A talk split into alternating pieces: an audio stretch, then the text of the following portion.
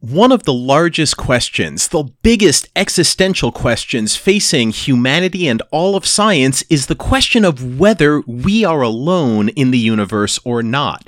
We suspect strongly that with all the planets out there in the universe and all the ubiquity of the raw ingredients, the atoms, molecules, and organic compounds that are essential to life out there, there ought to be more life than what we find here on planet Earth out there. But we haven't found it yet. This quest for extraterrestrial life, this quest for life beyond Earth, is one of the proverbial holy grails of modern science. Are we alone in the universe? Well, this might be an unanswered question today, but it's something that scientists are right at the cutting edge of working hard to find out. Where are we and what are our prospects for getting there? Find out on this edition of the Starts with a Bang podcast.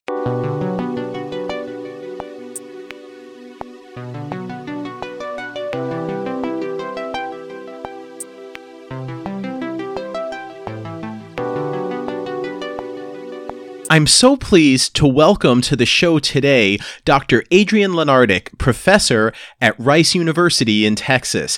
Adrian is an expert on exoplanets, on potentially habitable exoplanets, and on looking not just for a potential planet that looks just like Earth, but on why we might be best off looking for life on planets that aren't exactly like Earth here we are looking to go beyond Earth 2.0, and I'm so pleased, Adrian, to welcome you to the show today. It's a pleasure to be here, Ethan. So, when we talk about this, let's dive right in. When we talk about life beyond Earth, if you had asked me 25, 30 years ago, hey, what are our prospects for finding life beyond Earth? I wouldn't have even had a potential planet to go out and point to to say that's where we should be looking. The story has changed so dramatically just over the last generation. And what are we looking at today that we couldn't have even fathomed we'd be looking at a generation ago?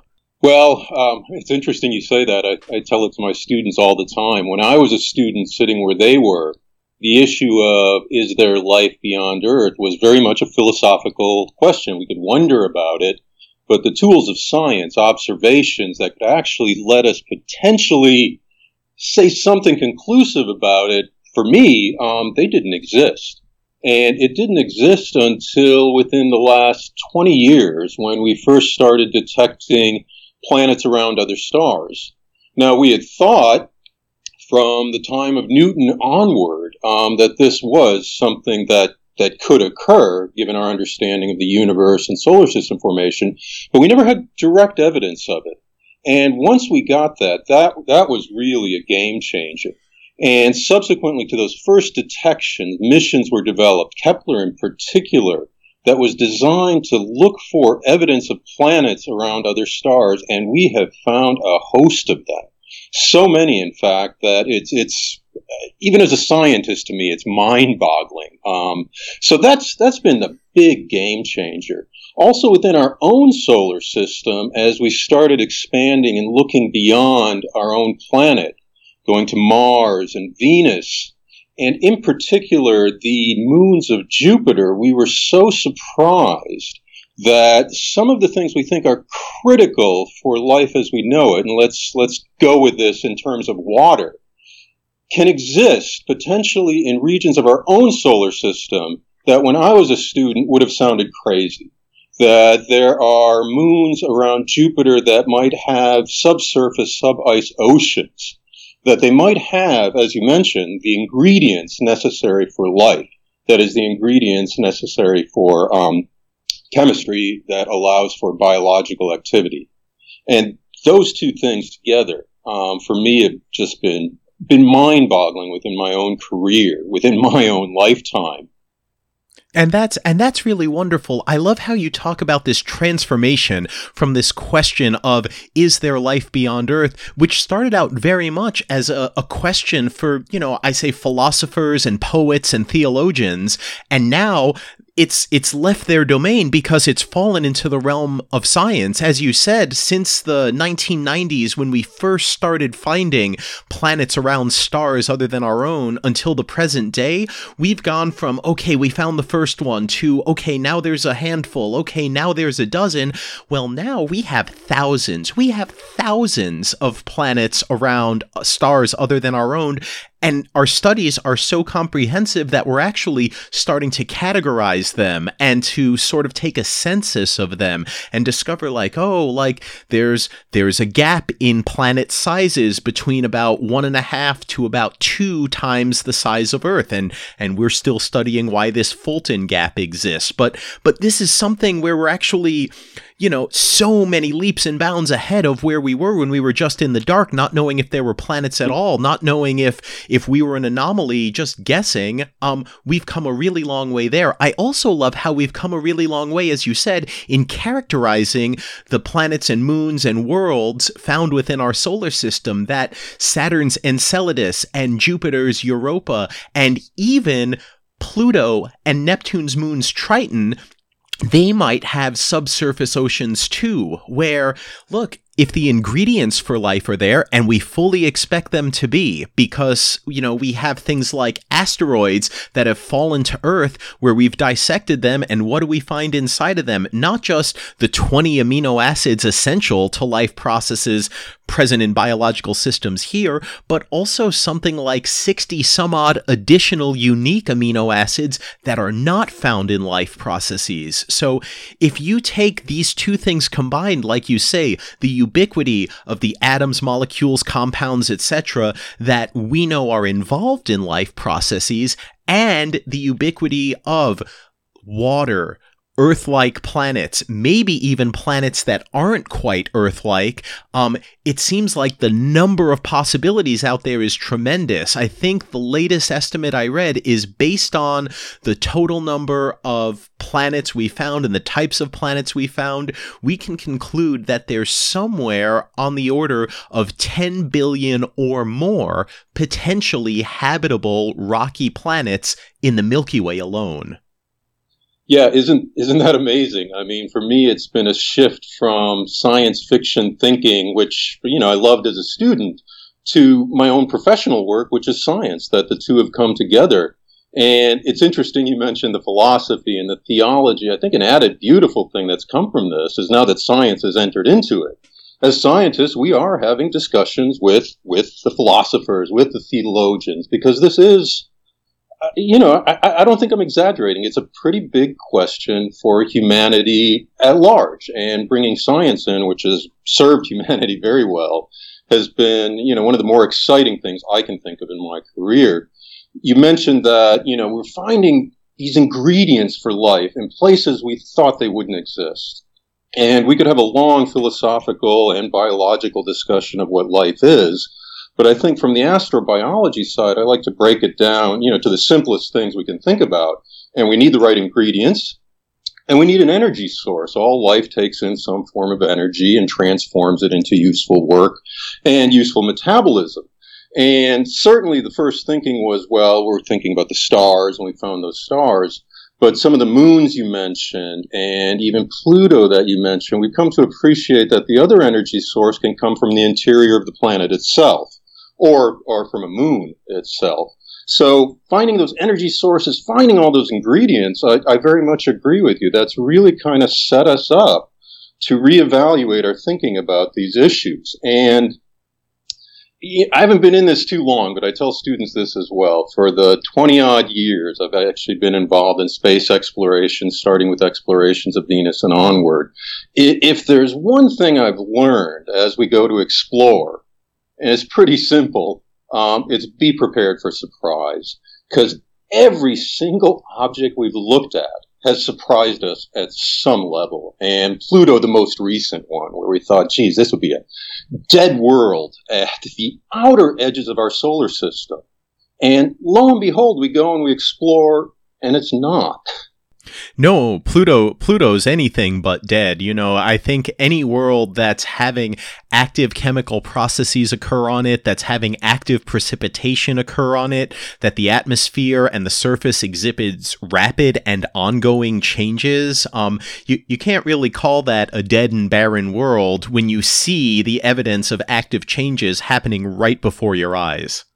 I fully agree, and it was just such a such a big surprise to some of us, and and that's that's the value of the exploration. And at this stage, I think we need to really, you know, open our minds and be prepared for even future surprises as we start to explore not only within our own solar system, but actually start to categorize um, planets outside of our solar system, exoplanets, as you mentioned. And that, that's been happening within the last 10 years, where we can actually say something about where these planets sit relative to their star, something about their sizes, something about their bulk density, which gives us information about composition. And we're starting to actually categorize them and have a statistical database, as you note. And the next frontier, um, which is coming, and this is with a lot of missions planned from the U.S. to Europe, um, I, I always say it's an international endeavor, will be to look for what are being called biosignatures by characterizing the atmosphere of some of these exoplanets to see if they contain signatures of a chemistry that might be indicative of life altering the atmosphere on these planets. And that frontier is just starting. No, and that's for my bet, you know, there are there are three ways that I would generally classify the way we look for life beyond Earth. And one of them is, well, we have some other worlds that we can go and visit. Let's go and visit them and see if there's life there. If we if we went to Mars and started digging in the Martian rocks and we started to find, you know, organisms or fossilized organisms, that sure would be evidence for life. Same deal with any of the moons or uh, other planets we've mentioned in the solar system system, if they have actual biological activity occurring on them, that would be fantastic. Even if all they had was fossils, that would also be fantastic. I've always wondered how much life is actually ubiquitous in the solar system because it started on Earth and asteroids over the four and a half billion years our planet has been around have struck Earth and kicked debris up. We discovered only, like you said, within the last 20 years that many of the meteorites which have fallen here on Earth are actually from another planet. I think about 3% of all the meteorites that strike Earth have a Martian origin. It would be crazy to believe that little debris of Earth, little chunks of Earth, aren't floating through space, through the solar system, maybe even throughout the galaxy as the potential to seed alien worlds with life. So that's one possibility. And another possibility is, you know what? What if there are intelligent, spacefaring, or communicative aliens out there within our galaxy? What if they send us a message directly? Or what if they even cross the interstellar distances and travel to our world? We haven't found definitive evidence that that's actually real and actually what's happening, but that's the second possibility.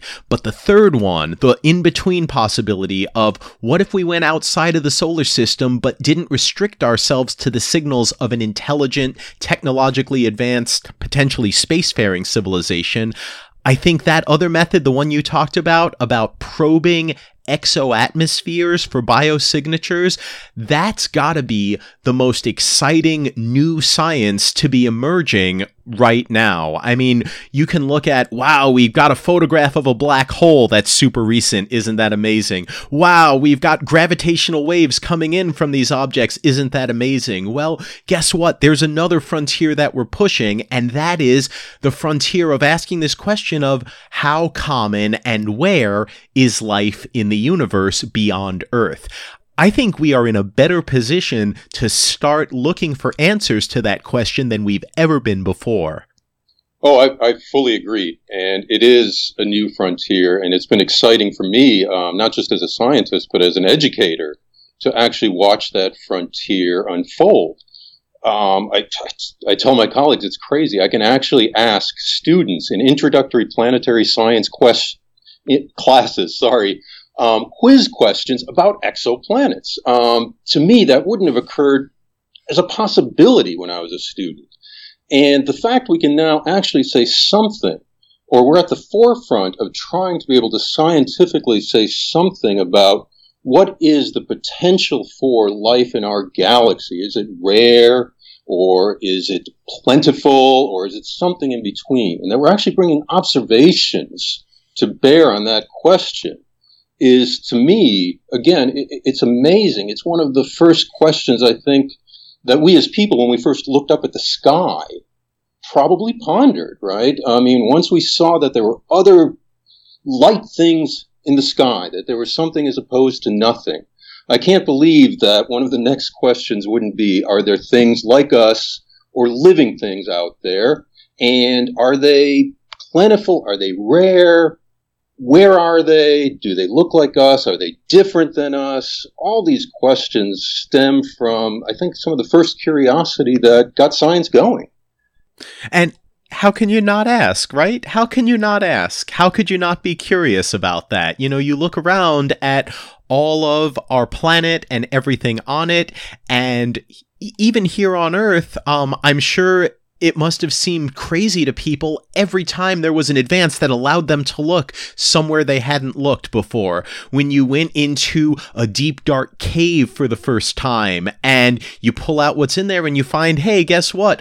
I sure don't see an energy source in here, but there are living things in here. And the first time you put a couple of spyglasses together and focus them to see the microscopic world, and well, this water sure looks pretty empty, but look at this microscopic life it's teeming with with. And when you go down to the bottom of the ocean to hydrothermal vents and there's life there, and you go look in these hydrothermal fields where you have these freshwater things heated by volcanic activity and they're almost boiling, but there's life in there. I think the more we've looked, the more, like you said earlier, we've been surprised that, hey, there's life here and there's life there and there's life there. And now, when you start thinking about the universe beyond, when you realize that these other lights in the sky are stars like our own sun, and you realize, like, hey, we didn't know, but now we know that almost all of them have planets around them, and some of these planets are rocky, and some of these planets have thin atmospheres around them and are approximately Earth size, and some of these stars have the same ratio of heavy elements that the sun has you're going to say, wow, well, what if they're at the right distance from the star to have liquid water on their surface? What if they're not and there's some sort of heating, either from a planet or a companion, that could give them an energy source to have life start in the ocean? You know, I think the possibilities, once you start thinking about it, once you start realizing what's out there, you start to say, wow, not only might there be Earth like worlds out there that have similar conditions to ours and the same result that ours had, but maybe there are even worlds that are very different from our own that might have had life arise through possibly a very different mechanism or under a very different set of conditions than how they arose on Earth. Well, I'm really glad you mentioned um, our discoveries about life on this planet in settings where, for a long time, we thought life wouldn't exist.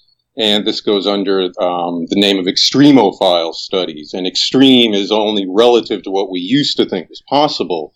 But now we see them, as you noted, all over this planet. It's within our lifetimes, I'm, I'm reasonably sure, that we found life outside of the photosynthetic zone. So the energy source need not be the star, that it actually could be from deep vents. That we found life in caves, um, where unfortunately as humans we actually messed things up a little bit and screwed up the pH and made it very acidic, but yet there was life thriving. We found life that can go dormant for long periods of time under extreme cold and then actually come back and reproduce and do all the things that we think life does. And you're, you're correct that that level of biology and exo extreme biology on this planet has definitely fed into our thinking about the potential for life on other planets and other moons that it might not be the life we're you know that most of us are comfortable with and think we know animals and plants. It could be something that for a time seemed exotic but now actually it's not so exotic because we found these unusual creatures living on this planet and that has definitely changed our ability to imagine what life might be like on other planets. And contrary to sometimes stereotypes, scientists can be imaginative. Um, we have to do so within the confines of the laws of physics and chemistry as we understand them. But those discoveries have opened up our imagination quite a bit. And they're definitely feeding into how we're discussing plans for missions to look for life on other planets. And I think actually it's caused us to move out of an overly Earth centric thought and to actually entertain the possibilities that we really should look broader. And that's coming from evidence on, on this planet itself.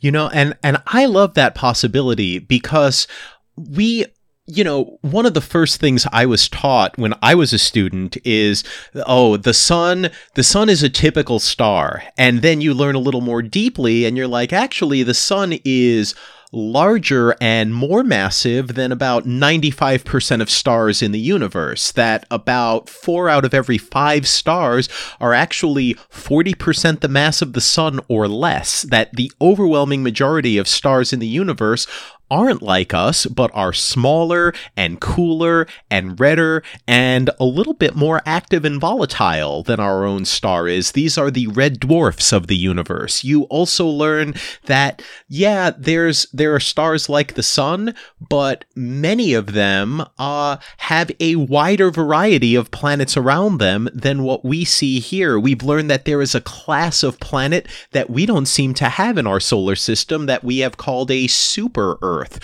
where they are between about two and ten times the mass of planet Earth. Um, before you get into the, you know, gas giant Neptune sized worlds and before you get down to the rocky Earth sized world, um, if you are a little bit bigger, a little bit more massive. We don't really know where that line is or whether it's even a hard boundary between a rocky world with a thin atmosphere and a giant world that holds on to hydrogen and helium in these gas giant envelopes.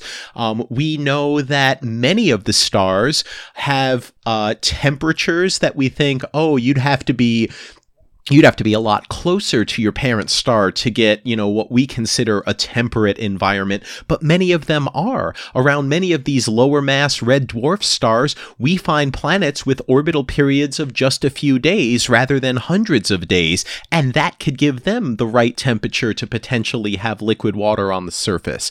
Now, I know there are a lot of people who look at these worlds that are different from our own, who look at the super Earth worlds and say, oh, well, as soon as you get massive enough that you can hold on to hydrogen and helium in your atmosphere, you've got no chance at life. And I know that there are people who look at the worlds around red dwarfs and say, bah, with all of that, with all of those flare act, you have to say, bah, bah, with all of those flaring activities you see, and with the fact that you're going to be tidally locked to your star, uh, there's no way you can maintain an atmosphere and there's no way you can be conducive to life. I think people who take that approach now, based on what we know and with all the ignorance we have of what's actually going on in these worlds, might be cutting themselves off from very real possibilities of life arising where they don't expect it. I know you have some very detailed thoughts on that. Yeah, I do. And the worry is, or, well, I'll just say it's my worry, and the worry from some other people is the one you expressed that we don't want to cut ourselves off to what might be out there lest we miss it. And, and there is a tendency, and I, I think it's a very human tendency, to see ourselves as somehow special. I mean, the word anthropomorphic is kind of the cocktail party buzzword, if you want a jargon word, but it, it, it just means our thinking about the universe is going to be centered a little bit about how we understand ourselves. And that's fair enough. But the, the reality is, and I agree with you, um, we don't know. We're not completely in the dark. But the very fact we're talking about exploration, the word itself, exploration, means we have some uncertainty or we have high degrees of uncertainty. That's why we're exploring after all. And one can actually, I think, take a great risk if you assume you know the answer beforehand. If you assume that these worlds, the ones you've talked about that might be tidally locked, can't have life exactly like it is on the Earth, and therefore we shouldn't look at those for signals of life. I think we're setting ourselves up to potentially miss things. And I think we're actually taking then a big risk in our exploration. Because yes, they might not have the kind of life we think about and that we know, But as we've discussed, we've actually come to appreciate that biology um, has solved problems over a much broader range than we used to think. And that it actually could allow for biospheres to form on these planets. Recently, people have started to look at these tidally locked planets and say, okay, some of the things you think are bad, fair enough for life. But keep this in mind one of the benefits that comes with it is that that tidal locking leads to an internal heating and internal heat generation that could actually fuel the energy that feeds um, the types of critters we actually see on this planet around deep hydrothermal vents. And that bonus energy source, again, energy and the ingredients, I kind of go back to the simplest ones, could actually be beneficial. So, my own thinking, and it is the thinking of others as well, and there is debate on this. Exploration comes with debate, and scientists like to argue. I think that's something that also we should, you know, get out there, and it's a good thing, right? Differences of opinion. Um, but we shouldn't necessarily assume um, something we don't know. And here's the thing I think we don't know. We know that the Earth has life. We know something about the properties of this planet. What we don't know is that that is the norm for life. We don't know that at all. And I think that's one of the questions we should be seeking to answer. And it's dangerous to assume we know that answer and then design missions around that. I think we should actually be somewhat more imaginative within the limits of what we understand about biology and chemistry. So, if you were going to design sort of a general all purpose observatory or a mechanism or a method of looking for these exosignatures of life that might not depend on, oh, are you just like Earth? Do you are you orbiting a sun like star? Do you have the right ratio of heavy elements to light elements to be like Earth? Are you the same size, the same radius, the same density, the same mass as Earth? Do you have a, a large moon around you like Earth does? Do you have a planet like Jupiter um, that, you know, exists slightly outside of the frost line? Um, we don't know that any of these things are necessary or sufficient to grant life but if you want to find life, it makes sense that you would look for what what you would hope is something like an unambiguous, or I guess I can't really say unambiguous, but you would want to look for something that has what you would consider a low ambiguity signature of life or biological activity out there. I would think, you know, Long before we had macroscopic plants or animals or fungi, long before we had multicellularity, we had an atmosphere that was being transformed by the presence of biological organisms. And atmospheres, to me, are interesting because that's something we're sort of approaching the frontier of being able to measure what is the composition of these Earth like atmospheres or of the atmospheres of Earth sized planets around stars? The, the two ways I can think of to do it is one is you can get direct imaging, that if you had a high enough resolution observatory with either a coronagraph or a star shade, you might be able to image that planet directly and do spectroscopy to say what is in its atmosphere. The other way to do it might be a little more clever to say, well, we get these transits where the planets, some of these planets we found, they pass directly in front of their parent star. And sure, that's how we detect them is the planet itself blocks some of that starlight in a periodic fashion. But that should also mean when the planet passes in front of that star, some of that starlight is going to filter through the planet's atmosphere. And maybe we could tease out some of these biomolecular signatures that might be conducive to life. So if you were going to do that, take one of those two approaches or maybe a third approach that I'm not aware of, what would be the criteria you would look for? What would be the ideal design for, well, here's how we'd go out and look for it? So those um, methods are on the forefront, and they're actually going to be um, put into practice. You know, knock on wood, within our lifetimes um, through missions like James Webb, LUVOIR, various ones. Right now, a lot of what's being discussed is the target selection, and I think that's what we're discussing discussing here. I will add something about the um, the atmosphere and the signal. This this is an idea that goes back to James Lovelock of Gaia fame when he was hired by NASA when NASA was about to go to Mars to look for signs of life.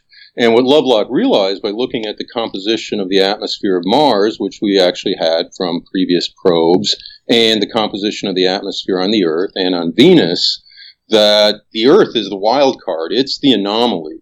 And he reasoned that the reason for that was that the biosphere on Earth was interacting with the atmosphere, keeping it in a chemical disequilibrium that one could actually detect um, remotely. And interestingly enough, he told NASA at the time something they didn't want to hear that there would be no um, present day life on Mars. There might be ancient life, actually through that atmospheric signature. And he was correct. And that's what we're still following up on. And that's going to be sort of the next sweep of actually trying to characterize these planetary atmospheres.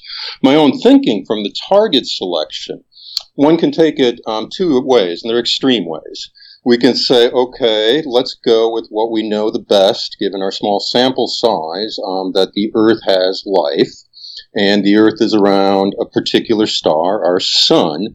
So let's put our eggs in that one basket and focus on planet star systems that have as many similarities as we can think of to the Earth star system. You mentioned many of them the Moon, Jupiter, for protection from comets, and we can do it that way. I, I think that's that's assuming you know the answer. My own thinking is we should actually be a little bit more cautious, I would say actually a little bit more conservative, and design missions that allow for a range around that. I'm not saying we shouldn't look at it; certainly we should. Um, but we should also consider that under different star types, planets can be closer than the Earth is um, to our star and still allow for the potential of water or that they can be further away if the orbital characteristics are such that they can actually generate significant internal energy. And that we should actually target initial swaths that span um, those optimistic regions where life might exist. And the simplest one to start with is simply temperature constraints that no one will disagree that at some level, if you're too close to a particular type of star, the conditions will be too hot and that it might not even allow for chemistry to work, or if you're too far. But um, within that limit, and those are things we can actually determine because we actually know quite a bit about the luminosity of these different stars. We're actually starting to detect orbital characteristics of the planets. Within that region, I think we should be willing to look at any and all the planets there. Now, there is a practical issue there that this does come with cost, and that's that's something we have to deal with in mission design.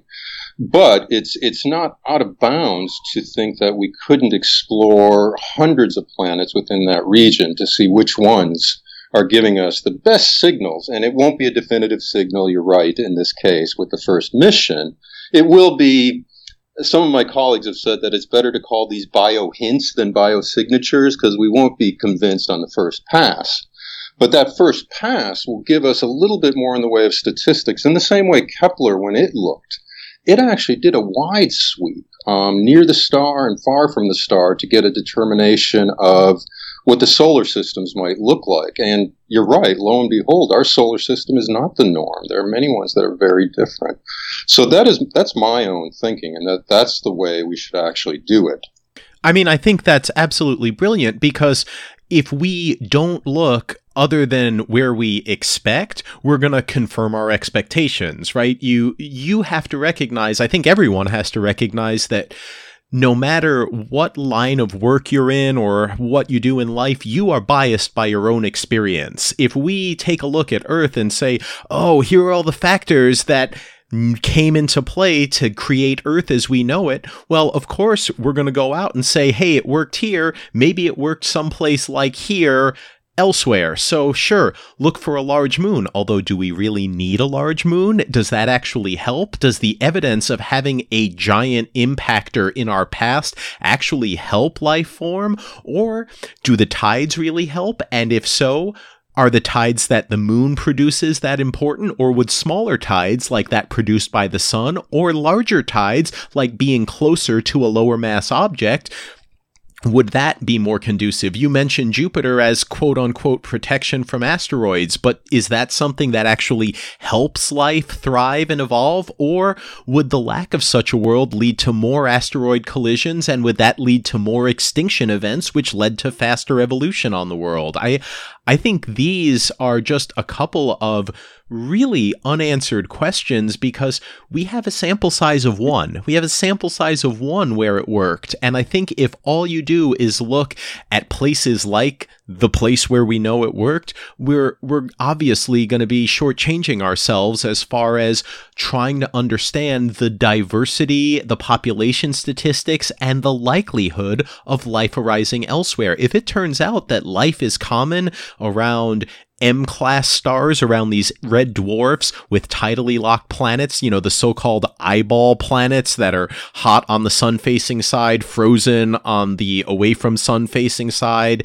and maybe have a ring like area where it's conducive to life? I mean, what if that's the most common thing? If we chose not to look at, for example, the planets around the TRAPPIST 1 system because we've already decided, ah, they probably don't have life, what might we be missing? Uh, those are great points. And, you know, bringing it back to what opened this discussion, I think we and we both certainly, and hopefully all the listeners are agree that one of the biggest questions we can answer is there life on any other object. 100%. But all the other questions you bring up, I would argue, are just as interesting and are also driving our exploration. And we don't know that. Um, we can assume that, okay, the Earth is the optimal planet for life based on that small statistics of one. But the reality is, we don't know that. That's a question I would actually also like to know the answer. Is it the most conducive? Maybe within the distribution of the things that allow for life on the galaxy, the Earth might sit in a tail. It might be not the norm. It might be more of an anomaly. Life finds many ways to solve its problems, and this might not be the only planet. We simply don't know what that distribution is. One of the things I think we should be doing is actually trying to constrain it, to actually look at the range of potential planets, and then we can actually not only say, okay, will we find life elsewhere? I think it would then actually help us put ourselves into a better galactic um, context. I mean, for lack of a better way of saying it right? Yes, we have life, but is it the norm? Is it different? How different can different be? Are we at the tail of a distribution? Are we in the center of it? And we need to answer those questions if we want to go beyond what I would call the one and done aspect. And what I mean by one and done is if you think the only reason we're exploring is to find signs of life on another planet, then once we find it, we should stop. I don't think any of my colleagues actually think that, and I hope most humans don't think that because I think there are very other interesting questions beyond that. If we find one other planet with life, well, one plus one in the context of how many stars there are, that's still small numbers. One of the other big questions that we want to answer from the time of modern science is what is the probability of life in the entire galaxy? And to answer that question, we actually need to know if life can exist on conditions that are not exactly like the Earth, or not exactly like the Earth in our sun, and how different those conditions can be. And I think we're at the point where observations can actually start to answer those questions progressively as we build up a bigger sample. And to me, that's just as exciting as the thought of finding one other planet with life on it. So it sounds like what you're advocating is this sort of uh, larger, more extrapolatory view of saying, you know, here on Earth, we you know, life on the surface, obvious. Life in the ocean, obvious. Microscopic life was less obvious. Life in these extreme conditions that we had previously thought were poisonous to life. Too acidic, too basic, too hot, at too much depth, with too much pressure, without sunlight. Um, life exists under all of these conditions, and life exists ubiquitously here on Earth in all of these conditions. And so perhaps if we're saying, you know, there are extremophiles, as you called them, on Earth, maybe planets can be extremophiles as far as where is life likely to arise. And maybe until we actually do that work, we have no way of knowing whether the Earth itself is an extremophile or whether we're the norm as far as life arising on it. And the only way to know is to look. Do you think there are places in the galaxy, in other galaxies, that might give very different chances for life than we see here? For example, if I'm way out in the outskirts of the galactic halo, it's very likely that I have fewer heavy elements than I do here on here on Earth. Does that mean life is impossible out there? Conversely, if I go close to the galactic center and stellar evolution happens more quickly and more generations of stars live and die down there, does that mean I could have gotten a, a potentially habitable world that's more like Earth billions of years before the Earth arose? And how advanced would life have gotten on a world like that, particularly if it happened around a star with a lifetime that's much more stable and much longer than our sun. I think those certainly are real potentials, and they are potentials. Um, in terms of the galactic conditions, I, I, haven't thought as much about that as some, so I would actually reference readers and and yourself, sorry, readers, listeners, um, to work on galactic habitable zone. And uh, Charlie Lineweaver's done a lot of this in Australia, and some of the arguments you presented are in line with what he was saying that there might be different regions within the galaxy that might be more or less conducive to having the right ingredients. And I, I think that is a possibility. Um, it remains a possibility. It remains a hypothesis. And science, I, I, think, was founded on the idea of multiple working hypotheses, that if we don't know, we entertain multiple possibilities, and then we ask ourselves what observational data would we like to get to actually favor or maybe refute or rule out one hypothesis over the other, while at the same time realizing as we're developing this data, we're not going to get the one planet that screams to us right away, oh, this is the right idea. It's going to have to develop over time. And entertaining that range of hypotheses um, is and you've encapsulated it well. Um, essentially, something that many of us are saying we should be thinking about as we design future missions to look for signs of life on these other planets within our own galaxy. And that's, uh, I, I, think, within my lifetime, it's going to stay within this galaxy. Um, but that's that's really the idea, and it follows, I think, in much the same way with what Kepler did where it was willing to look at a range of different solar systems to build up a little bit more inference on the differences that could exist within solar system structure. And we started to categorize it, and you've encapsulated some of that well. The next step would be to try to do the same thing for potentially living worlds. And to me, that is very much more than a one and done shot, that we actually start to look over a wider range there is discussion that um, stars unlike our own actually might be more conducive not only um, to life potential, but to us observing it. In particular, if a planet could be closer to a star and allow for temperature conditions that allow chemistry to thrive and water to exist, that's kind of a bonus because those are easier to observe, and you noted that their orbital times are much shorter.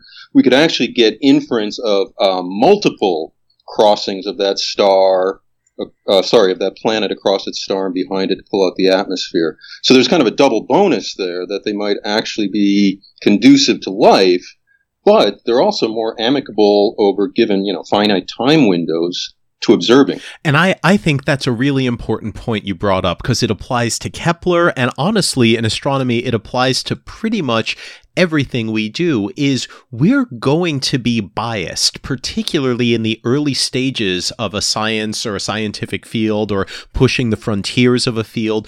We're going to be biased in the types of detections we can make. The earliest exoplanets, some people may remember, were these hot Jupiters. Why? Because the way we detected the earliest planets was by looking at how these stars moved back and forth through the presence of an unseen orbiting companion. So, what are the companions that are going to make a star move the fastest? They're going to be the most massive ones that are closest to their star. So, those were the planets we found first, the most massive ones close to their stars. It turns out that hot Jupiters, as we call them, are actually pretty rare, but they were the first ones to find because of the way our detections were biased. Now, we have a slew of biases in our detections today. As you s- alluded to with Kepler, we were biased towards small stars, low mass stars with planets that are relatively large compared to the size of their star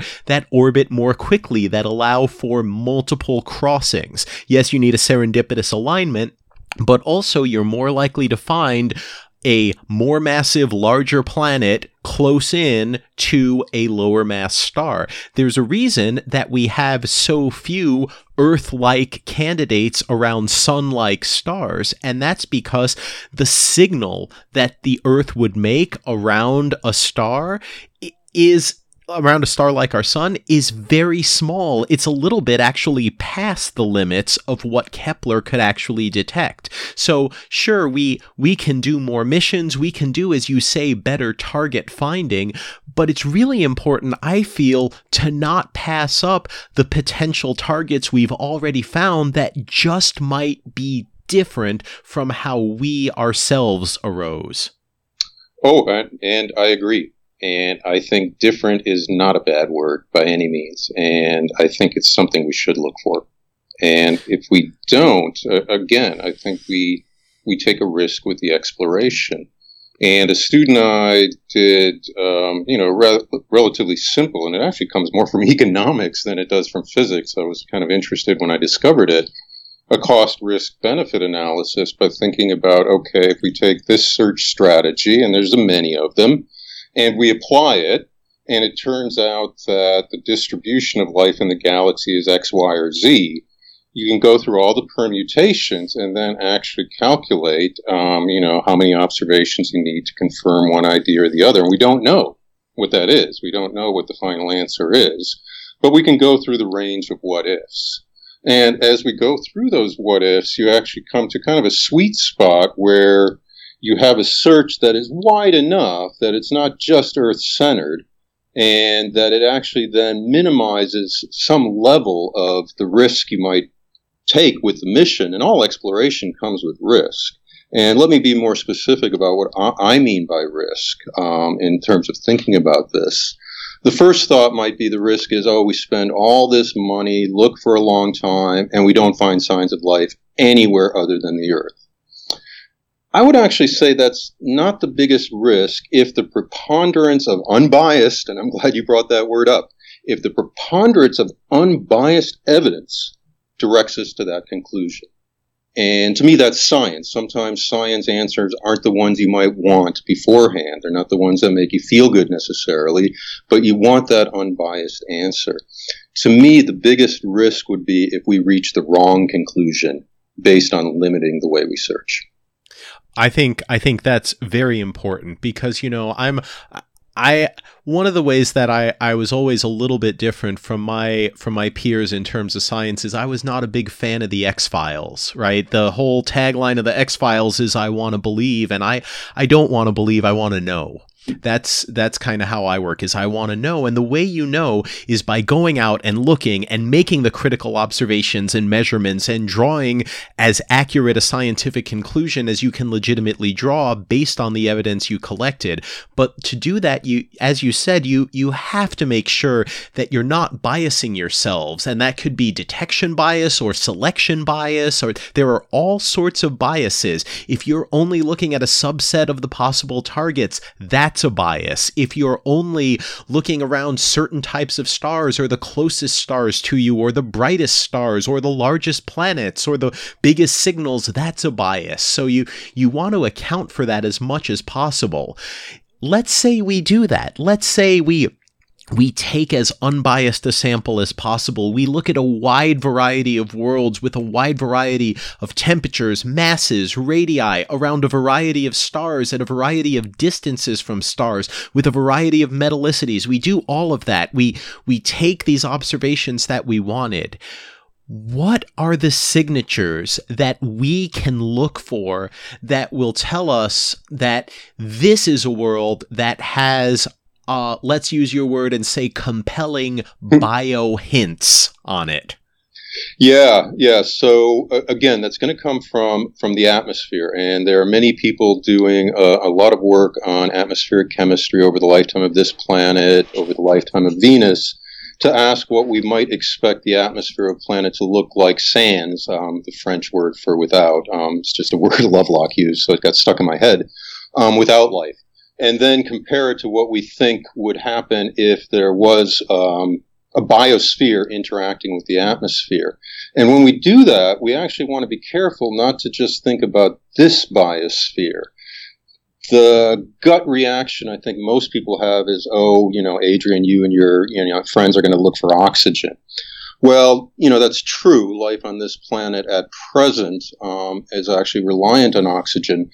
But as we look at the Earth's history, the Earth in the past, um, there was life on this planet three, 3.8 billion years ago when we have good evidence that the atmosphere of this planet did not have a lot of oxygen. And in fact, when oxygen um, came to dominate um, this planet, our own planet's atmosphere, a lot of those early critters, methanogens, who actually preferred methane, um, found it as a poisonous event. It was toxic to them. They had to actually go into regions away from the atmosphere. So, our thinking about those atmospheric signatures, again, even from our own planet, we know it can't be overly focused on life at present here. There's a saying amongst a lot of my colleagues that the ancient Earth, so the Earth 2 billion years ago, 3 billion years ago, for all intent and purposes, was an alien planet. And we do have some evidence of how alien it was, and it was actually very different. So those biosignatures we're looking for, I want to be clear, they're not just tied to how the biosphere at present, plants, animals, are actually interacting with the atmosphere, but also thinking about different forms of life that actually might have gotten their energy in different ways, different forms of photosynthesis or even chemosynthesis, where they actually don't need the light from the sun, but they take the energy from the planet. How those forms of life would then also alter the atmosphere. So all those are actually what's really on the table in terms of thinking about biosignatures, as well as perhaps the more obvious one, actually seeing if we have signatures of life-giving ingredients, um, the ones we call organics for organic chemistry. So, would it be fair to say that one of the big things we're looking for is, in fact, oxygen, and that oxygen might be a sufficient signature to say there's life over here, but it might not be a necessary signature? We might be better off saying, you know what, if we see certain combinations of water and the right pressure in an atmosphere and uh, methane and carbon dioxide and a whole slew of other molecules, particularly if we see night, day, or seasonal changes in the composition of the atmosphere. Could that be perhaps a hint that's just as compelling as it would be to find oxygen rich in a otherwise inert atmosphere? I think that is fair to say. And I think the going thought is that it really is the combination of particular elements in the atmosphere, not any one specific one. Oxygen is the one that comes to mind, but it's not the only one. And that's what Lovelock actually taught us that it's that combination that might not exist if the biosphere wasn't there, actually keeping that atmosphere in a, in a disequilibrium. That is, without a biosphere, these combinations of different molecules wouldn't exist because they would react out with each other. So it has to be some, and I, I don't mean to call the biosphere an anomaly, but that, that's how the term was used. Something anomalous that was actually um, keeping these combinations of molecules in the atmosphere over time. We're observing them, and the biosphere is is a strong potential for that. That's what would be that hint. And you're, you're exactly correct. It's a combination of particular elements within the atmosphere, not so much any one specific one The seasonal variations is interesting because that's only within the last two years. I'm not an engineer, I don't design the instruments, but I talk to them. That I've actually gotten very optimistic that we might be able to do that that we could actually get some signs of seasonal variations. It's going to be somewhat coarse initially, but that that is something that I think realistically um, can happen in the future. And you're exactly right. That would really add quite a bit to, and you know, what we're looking to do is build up levels of confidence. And the first level would be, well, this could be explained by a biosphere. Now, what else do we need? And that's how it's going to progress, adding those levels progressively until we're you know, hopefully as confident as a scientist can be. And you're a scientist, um, and your listeners are, so you know what a scientist means when we're at, you know, 90% confidence. We could always potentially be wrong, but we want to actually build that up. This is also why there's value, I think, in looking more than one sample, because if we actually look at more samples, more planets, we can actually say statistical things as opposed to what's sometimes called parochial things, a specific instance. And what we have on this planet is a specific instance. All the things we've talked about that might influence the evolution of life on the Earth, well, they did influence the evolution of life on this planet. We don't know if those are universals, um, that life has to follow all of those. And the only way we can answer that, I think, is actually by being willing to look beyond the confines of what we're most familiar with. No, and and I love that idea, but I'm also at the same time, you know, when you when you put on your scientist hat, uh, one of one of the things I like to impress on people because I think it's one of the biggest misunderstandings of how science works. A lot of people think that what you do is, oh, I'm a scientist, I'm going to make my hypothesis, and I'm going to go out and test it and try to prove my hypothesis. And that's not actually what we do as scientists. I would argue that we spend much more of our time trying to poke holes in our hypothesis and trying to disprove our hypothesis and trying to demonstrate why it couldn't be right. And it's only when we try that in a huge variety of different ways and can't do it that we start to say, maybe there's actually something to this. So the thing that I would worry about if you said, okay, we're going to, we're going to look for can we see this set of signatures and this combination of signatures that could be explained by a biological presence on this world.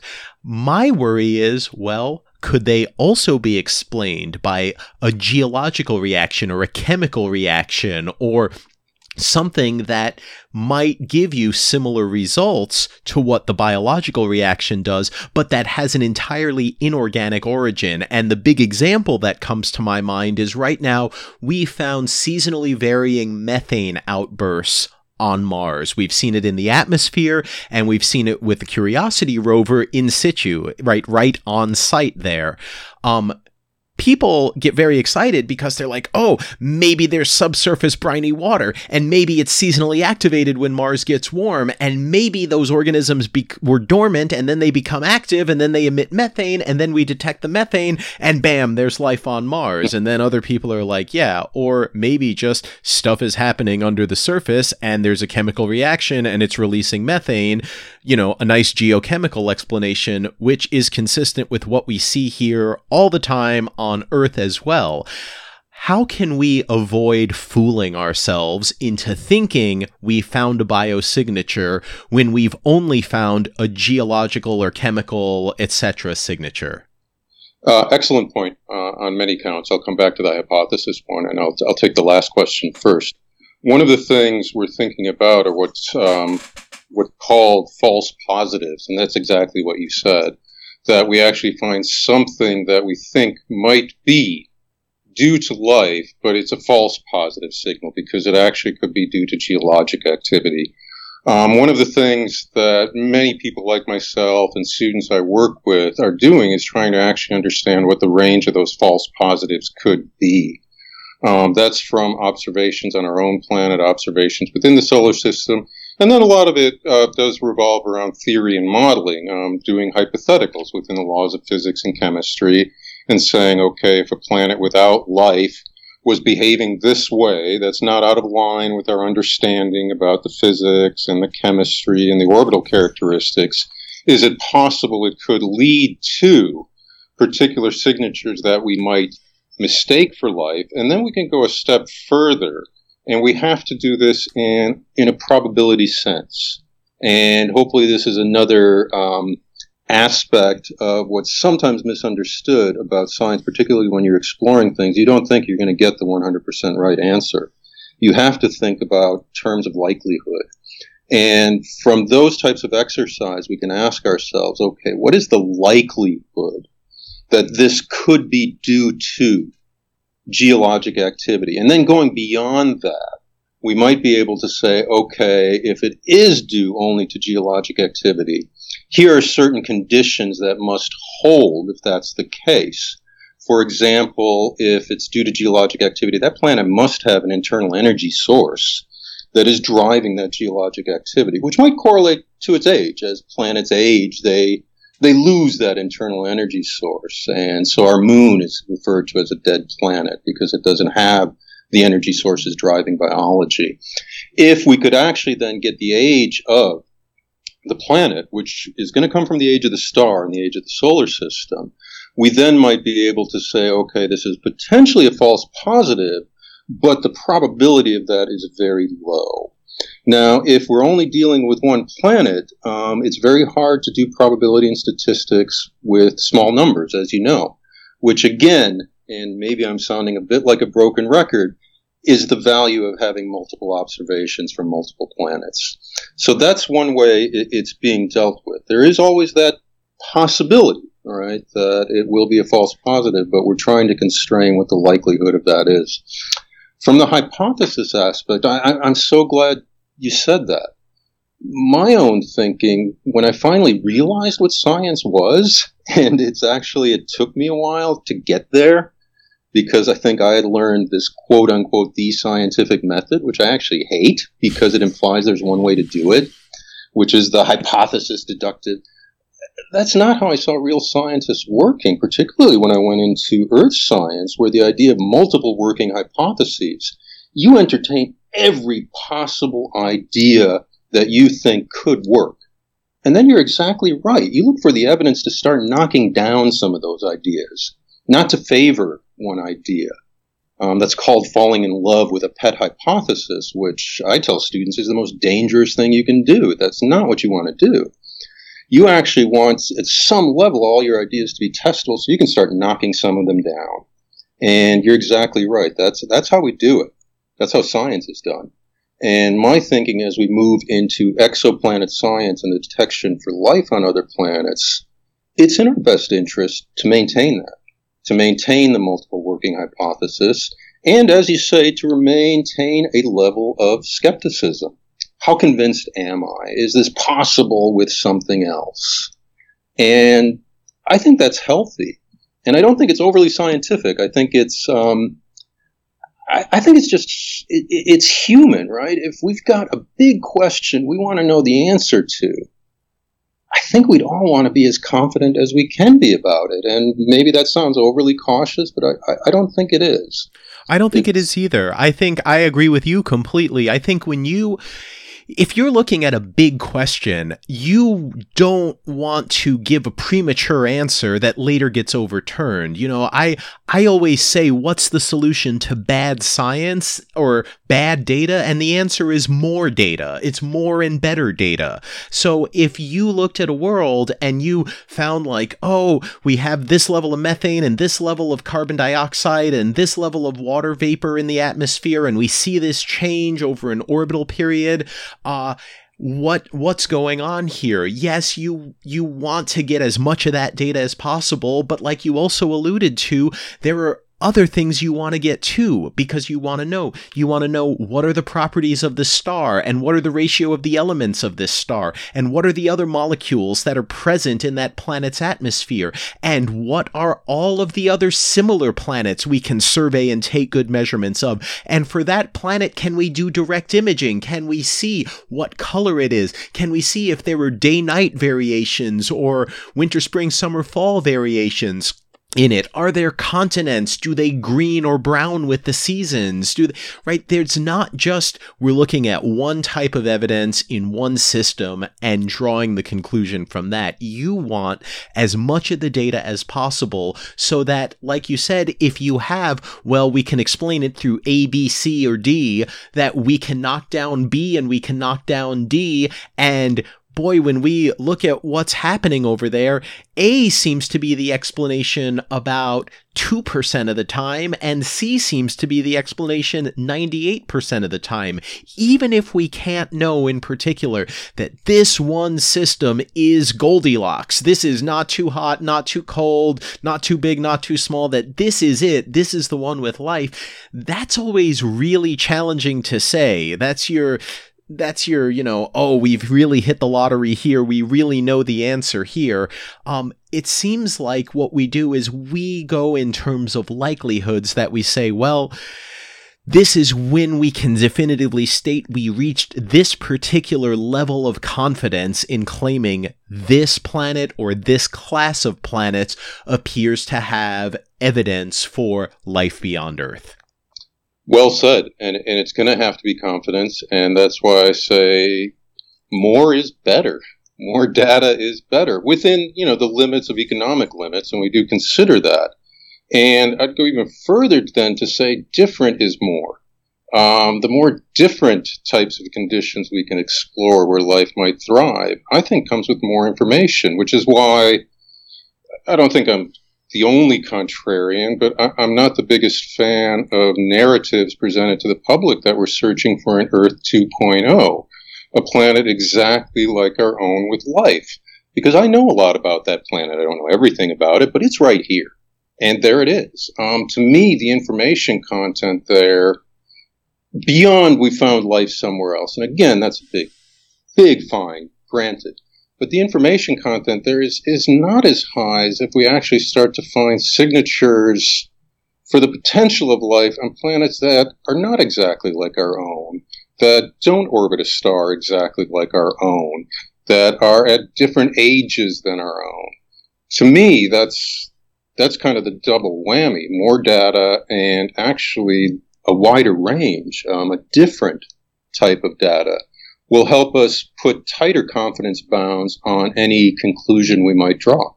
So maybe instead of Earth 2.0, we should also consider that maybe Mercury plus plus or Mars plus plus might be might be an even better place to look for life, but we won't know unless we decide those are observations worth making. Agreed, agreed. And when I started in on the planetary science side of it. I, I, split my time between the Earth. My advisor was very interested in the Magellan mission, and Venus is a great lesson, uh, I think, actually.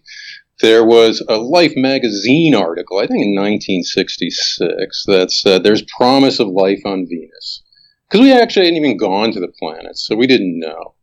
And once we went, we knew that, well, no, that's, that's not the case. The planet surprised us. It's 450 degrees hotter on the surface than it is on the Earth. And that's not due to proximity to the star. That's due to uh, a, a, a thick CO2 atmosphere, which creates a large greenhouse effect. And then we swung the other way, where we thought, oh, life could never exist on Venus. But now, recently, there's been two groups that have actually used climate models, GCM models, studying uh, the potential climate of Venus two billion years ago, when, as you know, the luminosity of our star was different than it is now.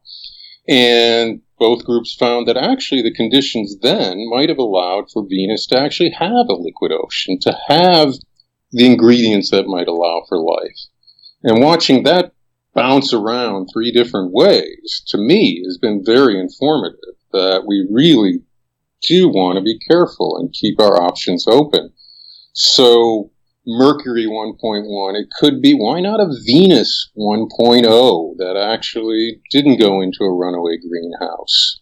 Or, you know, once we start talking about these outer edges of the solar system, where there might be water, where there are organics, we know this 100% for sure where hopefully this mission will come back. Um, I think it got actually delayed for a bit, where we're thinking about drilling through the ice shell of Europa to go into the liquid ocean to see if there are signatures of organics. Whereas people were thinking about flying spacecraft through the geysers on some of the other moons you mentioned, Enceladus, to actually look for signatures of organic chemistry. All those things I think are great. And an Earth 2.0 narrative, I think unfortunately tends to rule those out, and it becomes, um, I'll lay it on the line, um, a bit unimaginative. So, one of the things it sounds like you're saying is the efforts we're making to broaden our horizons, to look for life in places that aren't like us, missions that look underneath the surface of Mars, beneath the ice sheets of Europa, into the geysers of Enceladus, or, uh, which you didn't mention, but one of the ones that I'm very excited about is there are missions to look for life in the cl- above the cloud tops of Venus, because about 60 kilometers up, you have Earth-like temperatures, Earth like atmospheres, you're above the sulfuric acid haze, and if you have temperatures and an energy gradient and days and nights because you have those rapid winds that blow you around the planet, uh, maybe you could have life there too. This applies not just to our solar system, but also to other solar systems. Look, look in all the different places you're capable of looking. Adrian, if I can ask you for one final thought to leave our listeners with, what would you like them to think about the most? What would I like them to think about the most? That's a good question. I wish I had prepared more for it. I, I will come back to what I, I said to begin with um, an answer to a question a little bit back. Different to me is more. Actually, thinking about the differences in planetary systems has been more interesting to me from information than just thinking about an earthocentric view. Extending that out to thinking about life, I think actually will be not only rewarding, exciting, but also I think, and maybe we'll tie it all the way back to philosophy. I think philosophically, that is more in line with what the word exploration means to me. Exploration is not setting out to find what I call home or to find a duplicate of it. Exploration is actually being open to different possibilities with the hope of finding something that looks, and let's use the word, truly alien to us. And as humans, we're not good with the truly alien stuff that is very different than us. You mentioned X Files. I could mention other um, sci-fi shows that I quite like, by the way, Star Trek and all those. But you look at the aliens; they're not that alien. Um, they're actually um, pretty Earth-centered. To me, expanding out and thinking about those true differences, that could really be the frontier, not just from the scientific standpoint, but from the way we view ourselves within the galaxy. And you know, you mentioned life in the clouds. I mean, that that's that used to be sci-fi reading, like Kurt Vonnegut stuff. But yet, from the hypothesis standpoint, there's nothing we know of within the laws of physics and chemistry that rule that out. And if there's nothing we know that can rule that out from a theoretical grounds, then we should look for it. If we don't find it from an observational ground, so be it. Um, I 100% agree with you I don't want to necessarily believe I want to know. And if the answer is something I didn't think it would be, and the evidence is pointing to that, I will accept it. But for now, I would say really we want to actually think more about differences and finding them than about similarities to really think about truly alien worlds. And how do you like that, everyone? More than 500 years after Copernicus, here we are still biased by our own implicit geocentrism. Don't fall for it. Make sure you look at all the different possibilities for what's out there, or you might miss one of the most important places or classes of places where life arises, all because of the biased way we've been looking. Adrian Lenardic, thank you for joining us today. For those of you uh, joining us and listening to this, I wanted to thank all of my Patreon supporters for making this podcast possible. In particular, I'd like to thank everyone who donates to us over at Starts With a Bang at the $5 level a month and above. So thanks go to Robert Hansen, Samir Kumar, Aaron Weiss, Paulina Barron, Stefan Berniger, John Van Balaguyan, Dominic Turpin, Tim Graham, John Methot, Pavel Zuzelski, Thomas Sola, Denier, Frank, Eric Brown, Pedro Texera, Igor Mitrofanov, Joseph Dvorak, Jeffrey David Maracini, Juan Jose Gomez Garcia, Punitive Expedition, Patrick Dennis, Jens Kroger, Laird WH, Daniel Nadasi, Mark Armstrong, Jose Enrique, Sean Foley, Flo, Richard Jousey, DGE, John Kozura, Marcelo Barnaba, Rafael Wojciechuk, Danny, Alexander Marius, Andrew T. Douglas, Chris Hilly, Jason McCampbell, Weller Tractor Salvage, Adrian Griffiths, William Blair, Jason Luttrell, Charles Buchanan, Brainwise, Ken Blackman, Frederick Martello, Pierre Franson, Dick Pills, Hannah Khan, Andrew Jason, Mark Langston, David Krimpatic, Randall Slimak, Jerry Wilterding, Tom Van Scotter, Michael Lewis, Mike Ahmed Lee Kamisi, Dana Bridges, Kelly Kudrick, Richard Schwartz, Darren Redfern, Mark Bloor, Fraser Kane, Steve Shaber, Naked Bunny with a Whip, Kevin Barnes, Radek Nesbita, James Nance, Sydney Atwood, Nathan Hanna, Tomas All, Glenn McDavid, Benjamin Turner, David Taschioni, Philip Radovic, and Braxton Thomason. Thanks everyone for tuning in, and we'll see you here next time for more Starts with a Bang.